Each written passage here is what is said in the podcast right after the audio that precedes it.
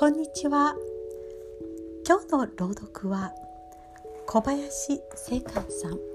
私たちは投げかけた言葉そのものに囲まれる人生を歩むの章からお伝えしていこうと思います。朗読していきます。自分が向き合っている現象に対して自分の思い通りにできないことが多くの人の悩みになっています。でも実はこうもこうもそう思う心があるだけです。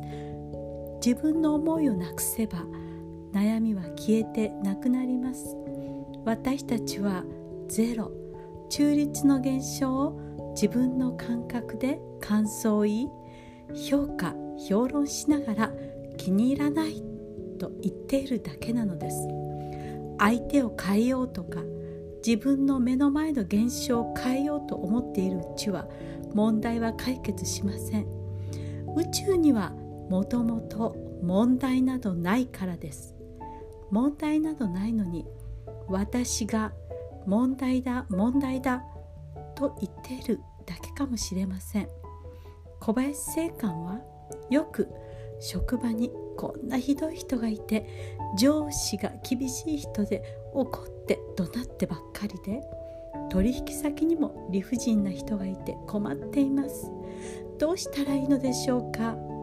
といった質問をいただくのですが私の答えはで何が問題なのですか？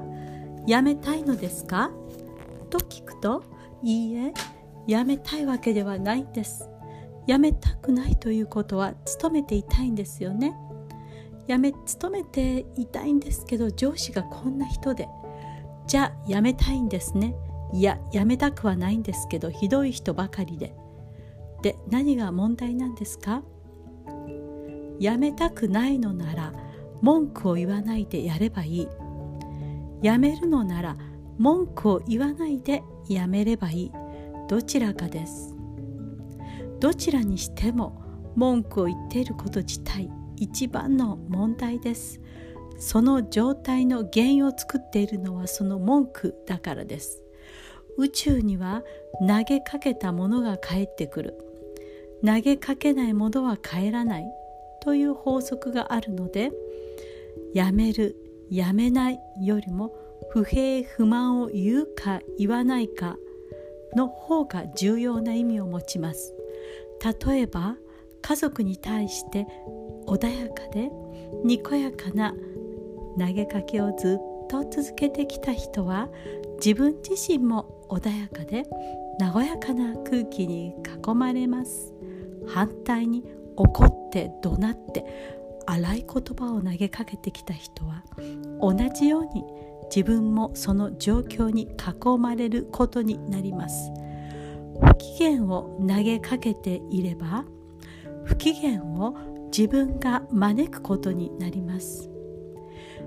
笑顔で周りに話をしていれば笑顔に囲まれることになります。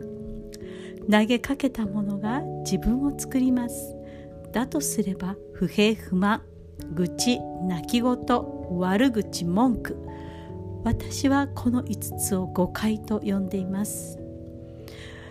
この誤解を言わないで嬉しい楽しい幸せ愛している大好きありがとうついている私はこの7つを福寿人と呼んでいます。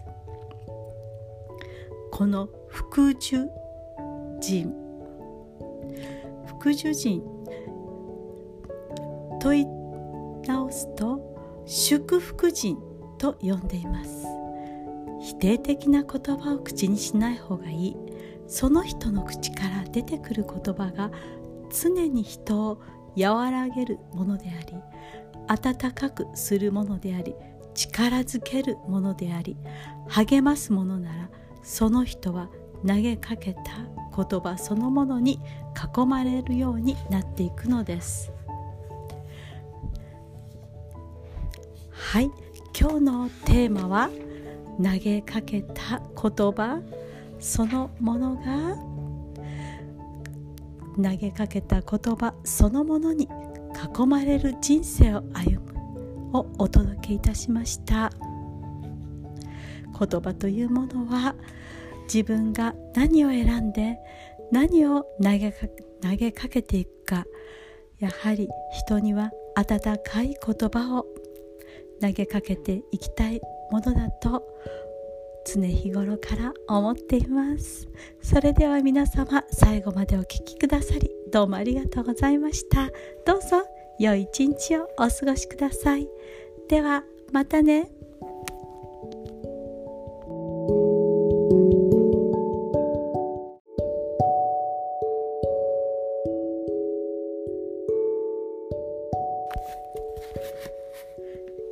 ちは。今日はありがとうの奇跡小林正観さんの本を朗読していきたいと思います。まずはじめにのところからスタートしたいと思います。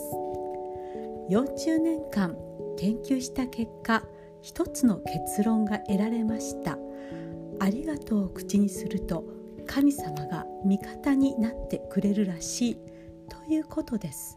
そしてありがとう。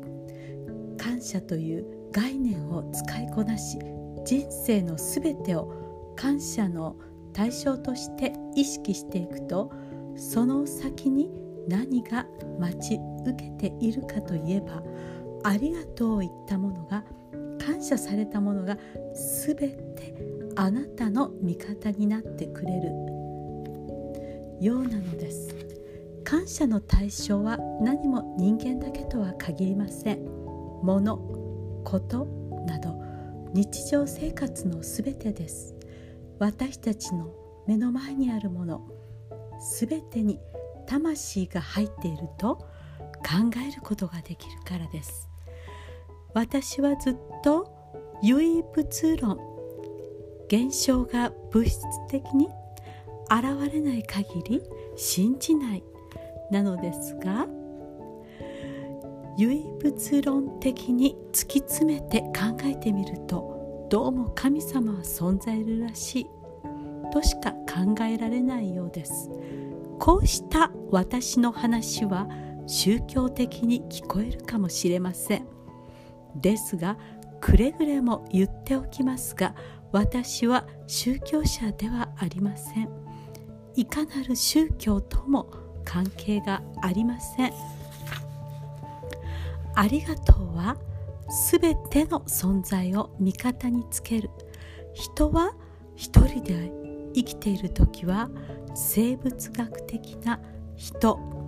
人との間に生きるようになって初めて人間と言います。